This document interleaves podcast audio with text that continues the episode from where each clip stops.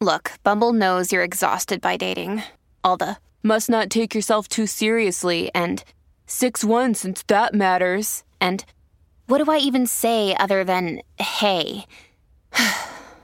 well, that's why they're introducing an all new Bumble with exciting features to make compatibility easier, starting the chat better, and dating safer.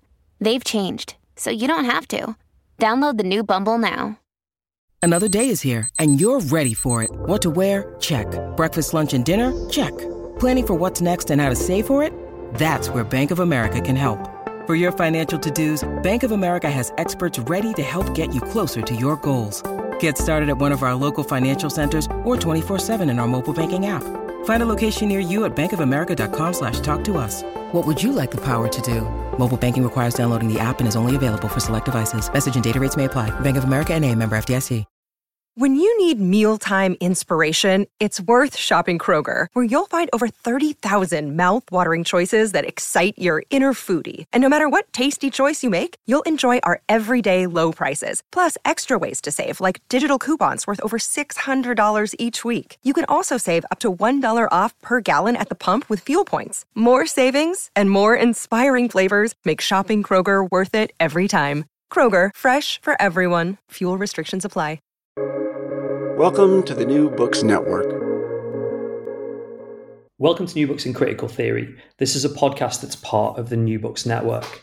On this episode, I'm talking to Alan Lane about his new book, The Club on the Edge of Town, a pandemic memoir. So, welcome to the podcast. Hello, thanks for having me. Uh, absolute pleasure. Um, this is possibly the best book I've read this year. Um, certainly uh, the most important, perhaps. Um, and it was, you know, brilliant on so many levels. Um, and I've got lots and lots of questions um, that I want to ask you about it. And I'm sort of hopeful um, it's going to get a big uh, readership and, and, lots of listeners. But before we do that, we definitely need some um, kind of ground clearing to take place. And, and this really is, is a whole bunch of questions about who you are, what you do, where this uh, memoir takes place and, and I guess kind of like why it's interesting and why it matters. So to introduce you, you're part of this theatre called Slung Low, um, and that's probably the first question. Who are Slung Low? What do you guys do? What kind of theatre company are you? Yeah, great. Um, so Slung Low are a theatre company based in the north of England that um, has a, a, set of values, one of which is we all get paid the same, one of which is that we are in service to our community, and we make um, predominantly large scale people's theatre. So that's large shows, normally in city centres, with people who don't do this for a living performing to make shows that you still get to hear about on Radio 4 and read about in the Times and all that good stuff. Um, uh, and we've been around, yep, 20 years, and we're funded by the Arts Council, and that's probably all you need to know about Slung Low, I think. The next kind of like stuff I need to know is probably, I was going to say, you know, where is Holbeck, but I should probably say, like, can you tell me a bit about Leeds, actually, and maybe tell me a bit about the north of England? So, yeah, like what's so kind of interesting and, and special about Leeds, and, and where is um, Holbeck in, in relation to, to Leeds as well? So, um, we, we say we're made in the Greater North because the type of theatre that we make, kind of big sprawling shows with hundreds of people in, talking about the issues of certain places couldn't really be made in say inner city London. There just isn't the real estate. So we we do feel like we're kind of carved out the stone of the north.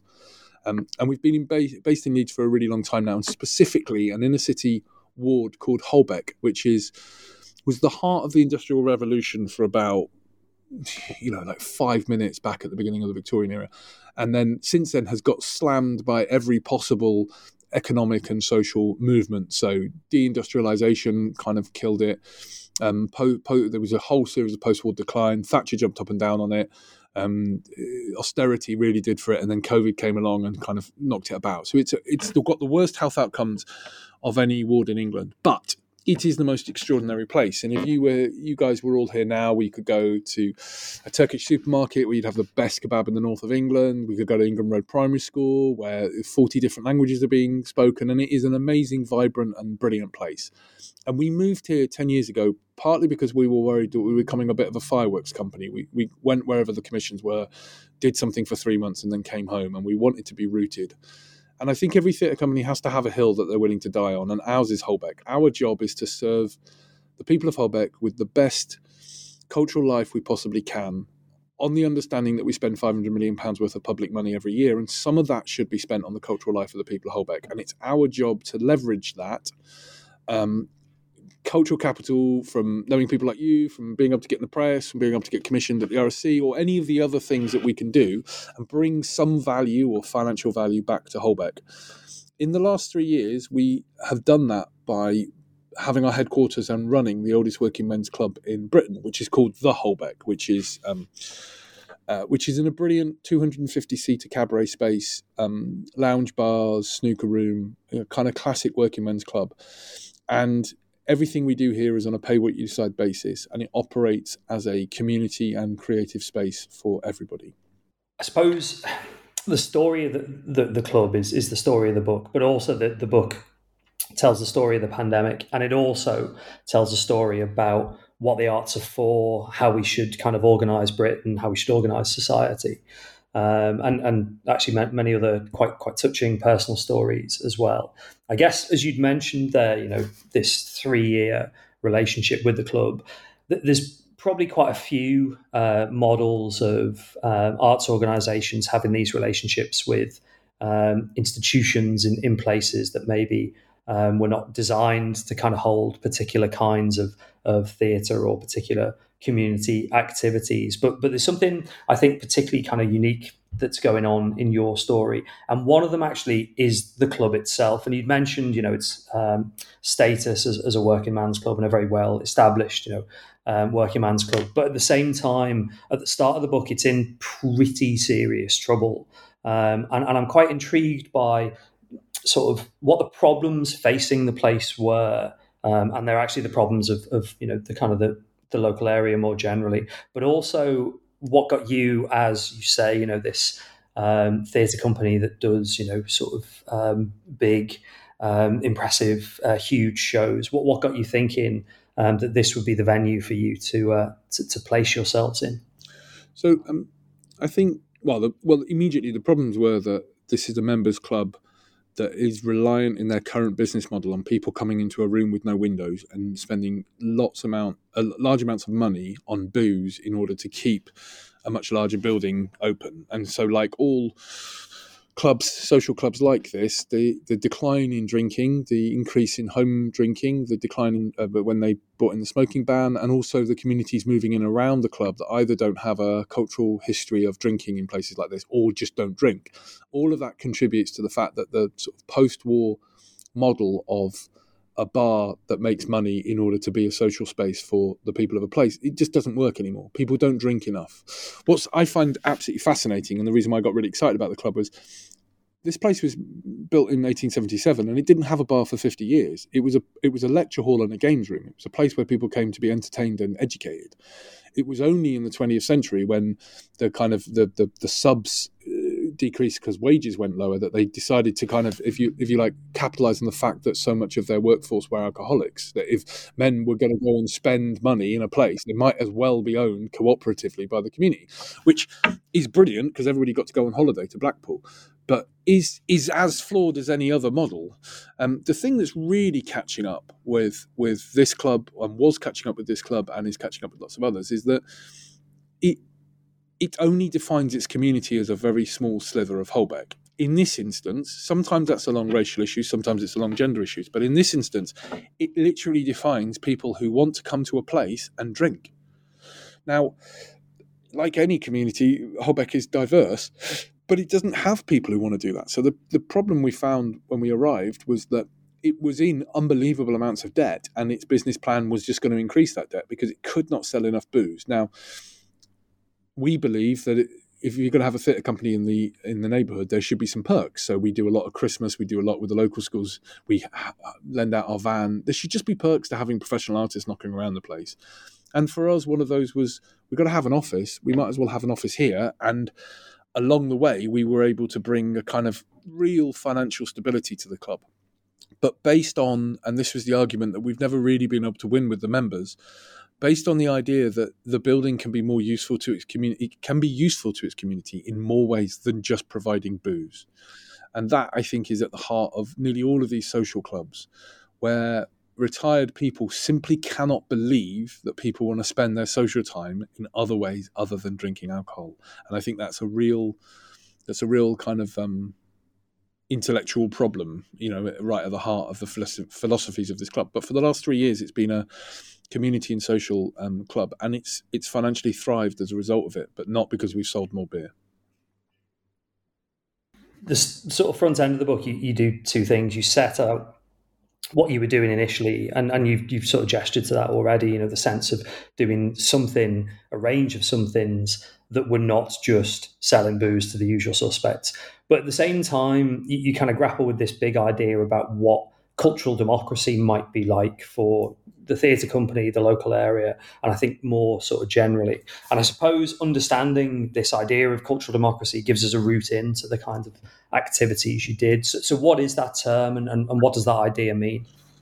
Uh, well, I mean, I'm I'm I'm I'm loath to I'm loath to define it in, in front of an academic, but um, uh, for, for me, cultural for us here, cultural democracy is about the idea that the bloke that lives next door has as much right to define what good culture is as I do as a professional artist and how that manifests that, that culture belongs to all of us and actually alan lane's definition of culture is is no less, but certainly no more important than anyone else's. And, and we've got into trouble in this nation in the last 50 or 60 years by having an incredibly small type, well, very few types of people defining what good culture is. And as a result, the vast majority of our population has moved away from a kind of um, recognized culture and, and and and and especially art and felt quite disconnected from it all because the number of people defining what it was was too small.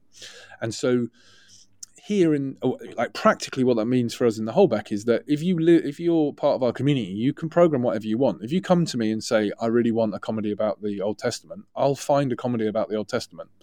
If you come to me and say i don't want you to program anything alan. I want the room because i'm going to put on my own event then we'll get out of the way if that involves hoovering up after you and putting the sound system on then that's what we need to do and actually what we've discovered in having a kind of almost basically open policy when it comes to who gets to operate the levers of cultural power, such as they are in Slung Low, is that everything works.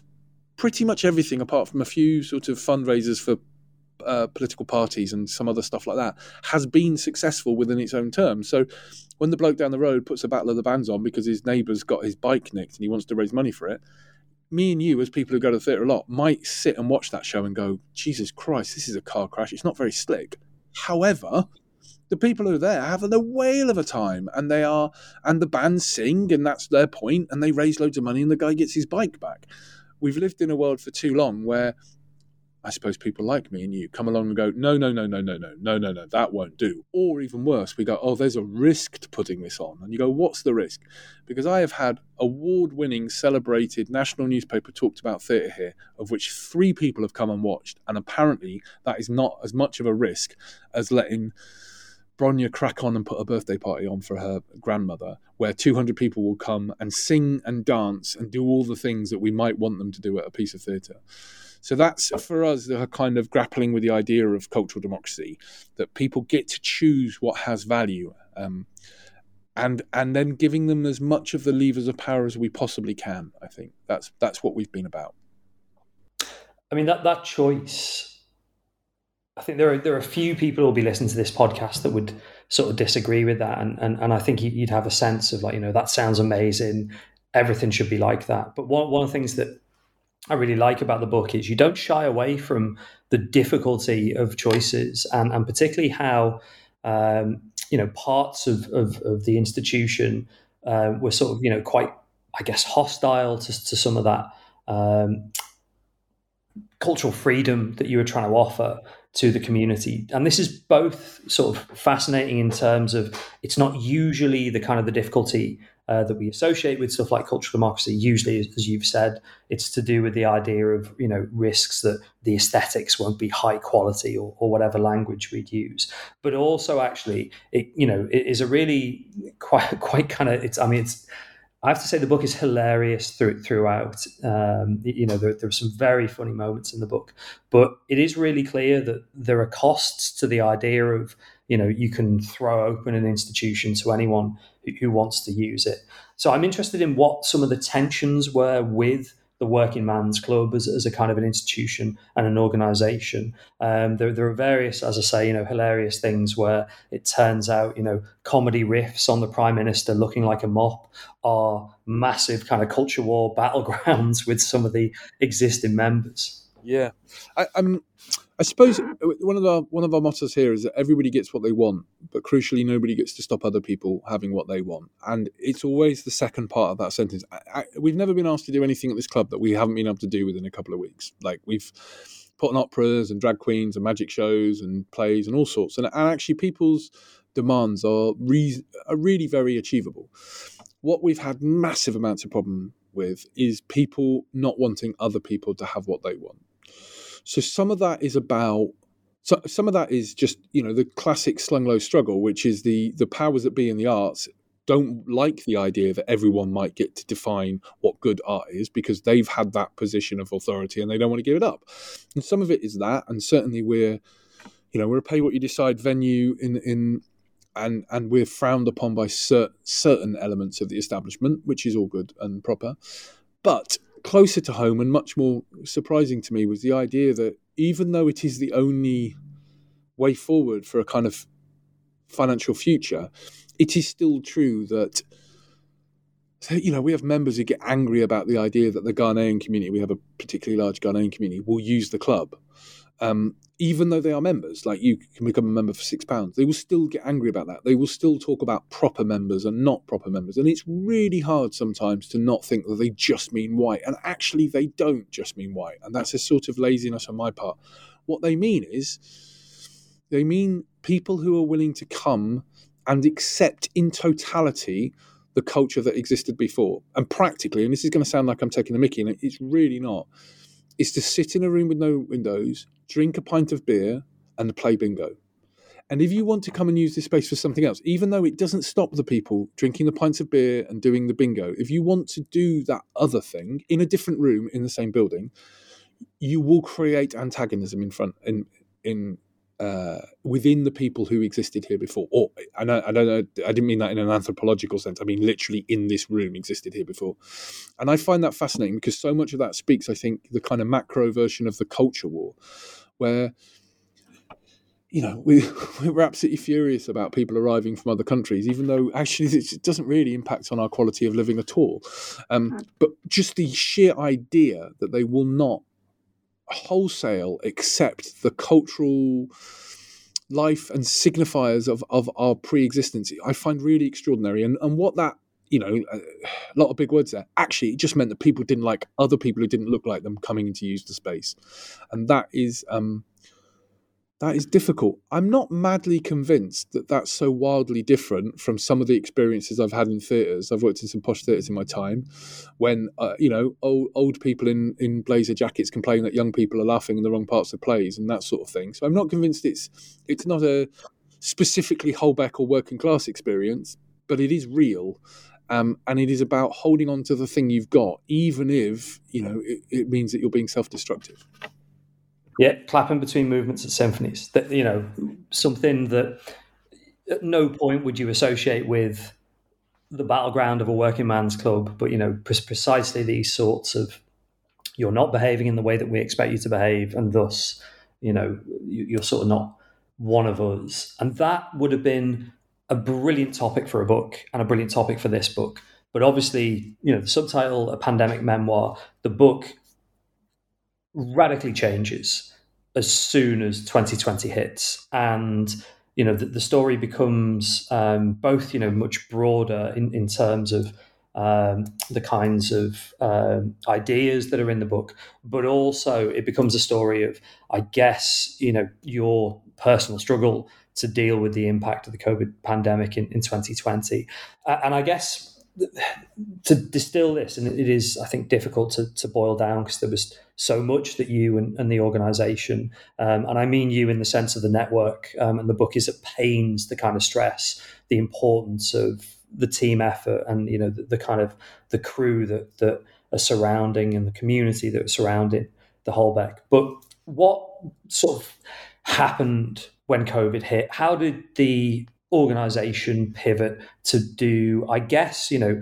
something very different because theatres were closed, audiences weren't allowed in, but also to carry on being responsive to what the community needed at the time.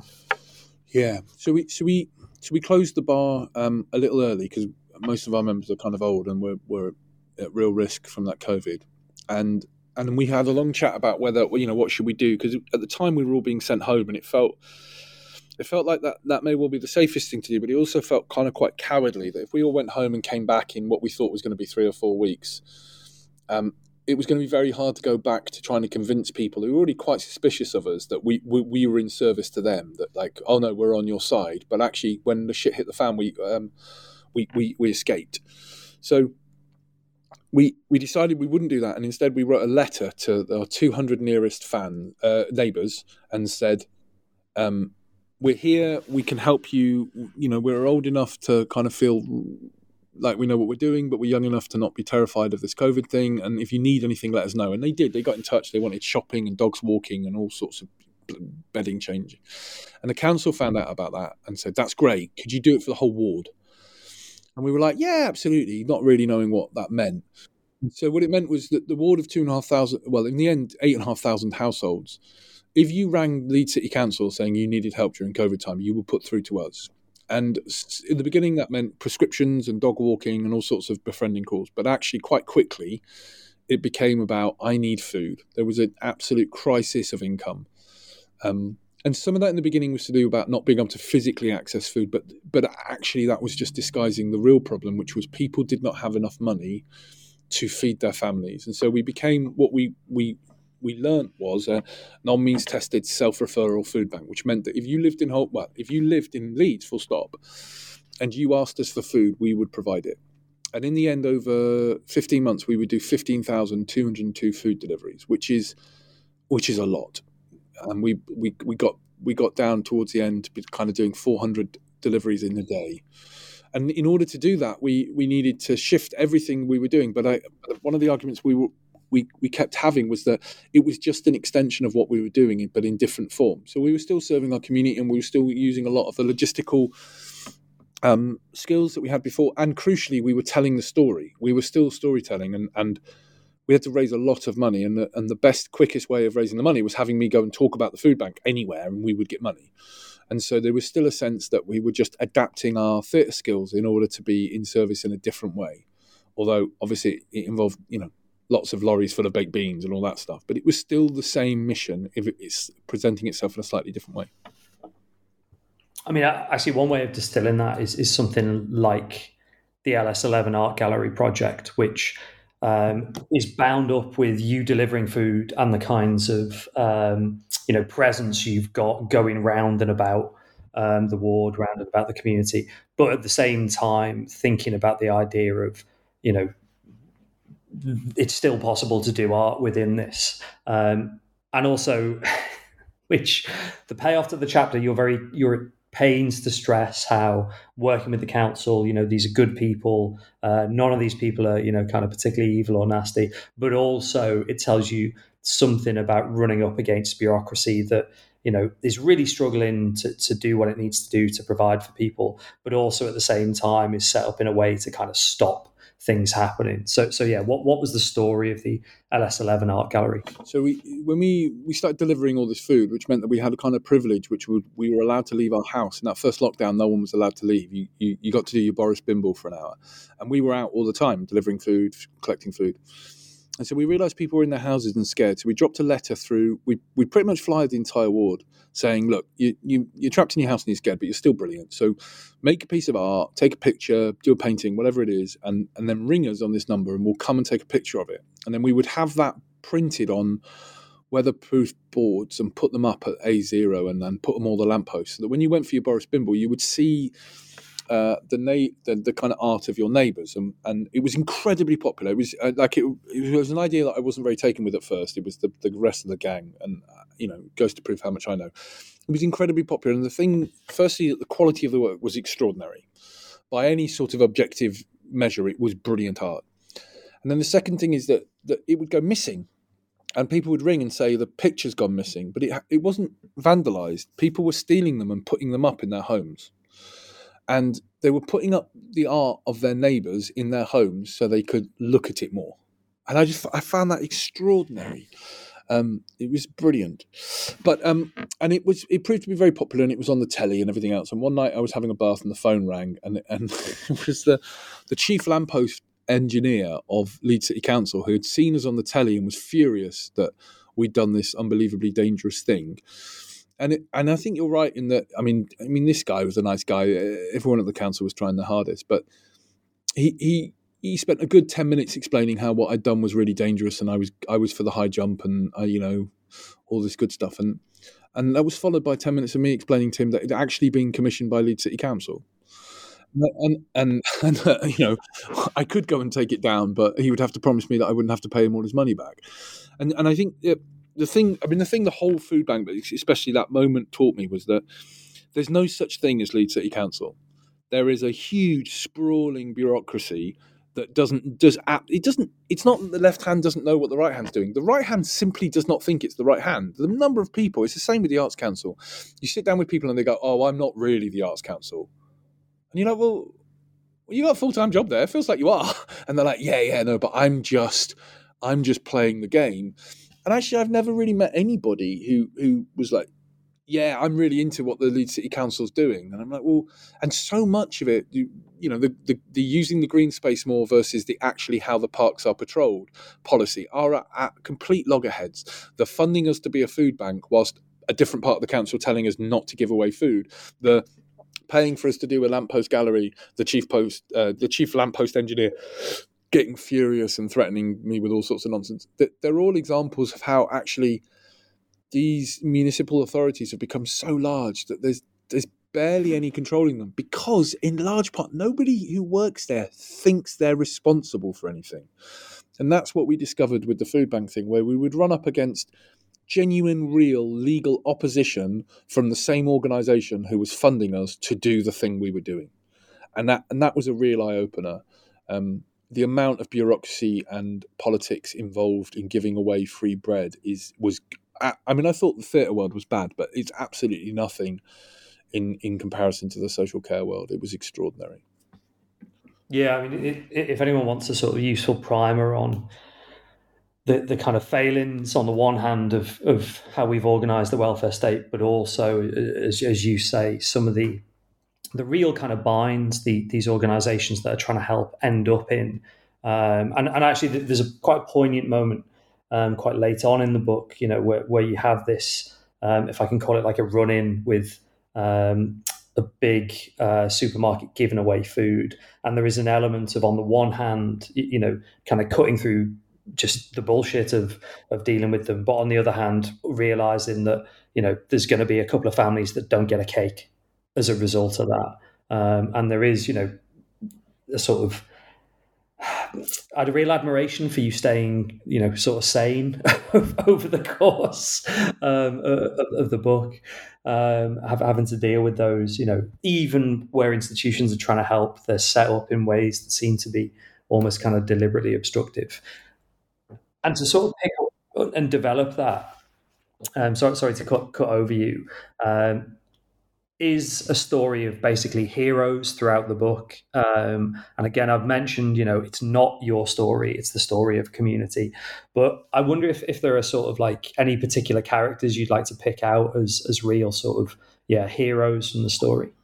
Um, I think, uh, I think Liz, who is the, who is a volunteer who, who, who came to, she was a lighting designer actually, and she came to us because she knew of us through the theatre world rather than the kind of locality. And she was a big Leeds United fan, and and she came and she was, she was, she was like a, a, a, quite a large cohort of our volunteers. Is that we we obviously needed them, but I I always got the impression she needed us slightly more because we she was very ill. We didn't really realize it, but she was very ill, and and it became obvious only afterwards that she was she was dying and actually her time with us a few months she became physically less and less able to be able to do the kind of basic volunteering of delivering food until finally one day she turned up in my office in a full Leeds United strip with the kind of socks pulled up and and decided she would take over the masterminding of the Christmas toy deliveries which now I look back at it was such an obvious it wasn't a cry for help but an obvious like I'm going to have my day. I'm going to have the perfect day where I do something beautiful for 300 children and I do it wearing my favorite clothes in all the world, even though it is absolutely ridiculous for a 50 year old woman to wear a full football strip with the socks pulled up. And, and, and it was the most vivid, vivid example, I think, of how people gave their absolute everything.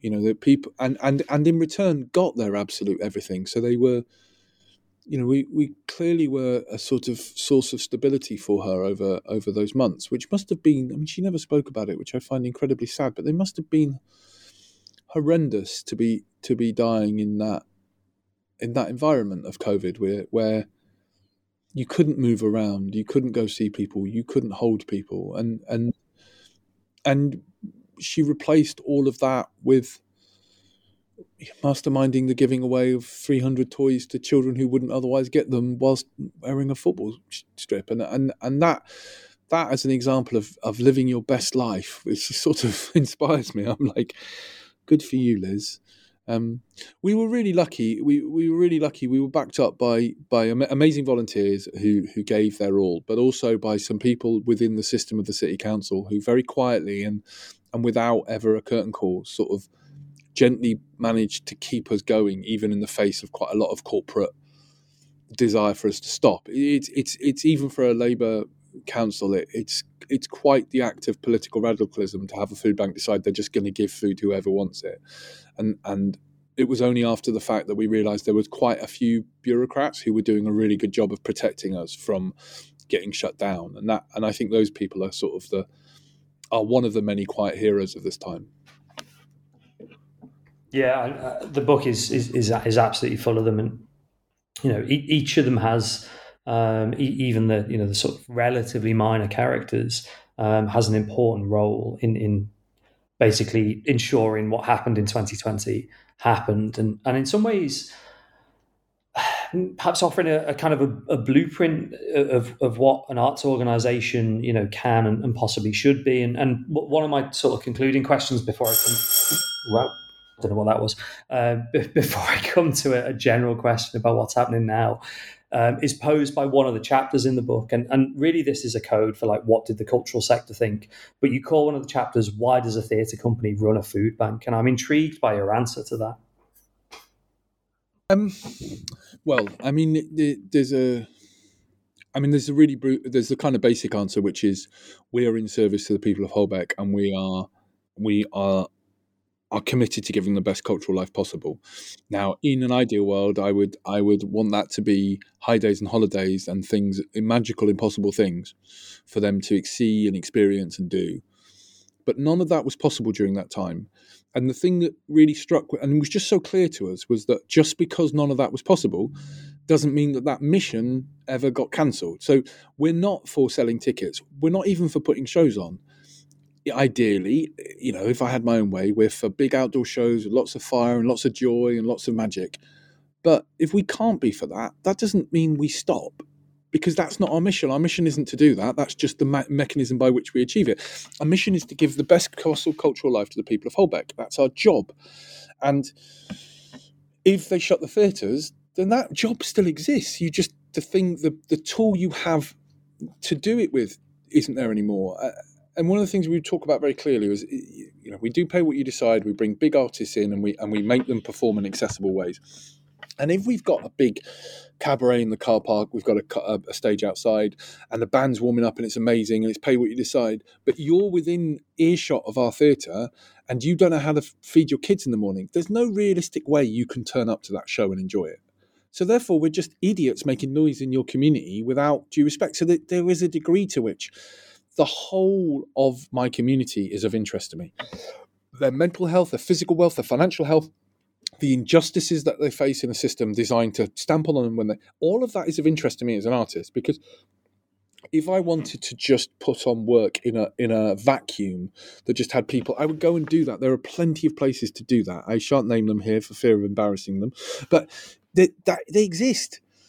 But I'm not doing that. What we're doing here is we're serving the people of Holbeck. So if the people of Holbeck all of a sudden get trapped in their buildings, in their homes, our job is to work out how to get some culture into their homes.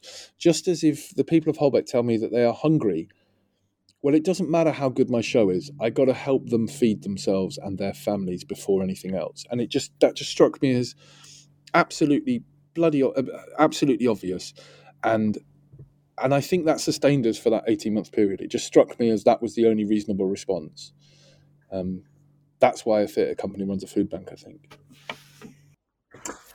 The, the book ends on um, a sort of quite positive note, you know, the reopening, I mean, things are not normal, but, you know, an element of, of kind of, um, as, as you say, getting back to doing outdoor theatre and, um, you, you, know, almost a, a, a sort of rebirth of, of, the institution of sorts. And, and, and it has this kind of, you know, w- wonderful um, positive note, really, that, uh, that, that, it maybe um, ends on. But I'm, I'm slightly kind of um, cheekily thinking, what about the rest of the story? And, and, I'm intrigued to know sort of what's happening now, both in terms of um, the, the organisation and, and, the club, and in terms of sort of um, your and, and Slung Low's work. So, I mean, the, the, the brilliant thing I think about, or the thing I've been most pleased about uh, since COVID, is that that we had to put down those responsibilities. We, I mean, we couldn't carry on being a being a food bank to everyone who needed food simply because it was being funded by people who would expect us in normal times to put on theatre. So there was a degree to which we knew we had to put down those responsibilities. We had to lay them down. And and some really smart people said to us, but how are you going to be changed? How will you be different in the future as a result of these? And I and I think we we honoured them best we could. You know, we, we started the community football club because one of the things we learned about our community when we were delivering the food was that we have the worst health outcomes of any ward in England, and we have absolutely no organised adult sport. And it was just very simple for us to to kind of fix that and say, well, what do you want? And everyone told us a, a women's and a men's football team, and and we created you know the Slung Low version of that. So the cost, you know, the, the strip's amazing, and um, it's free.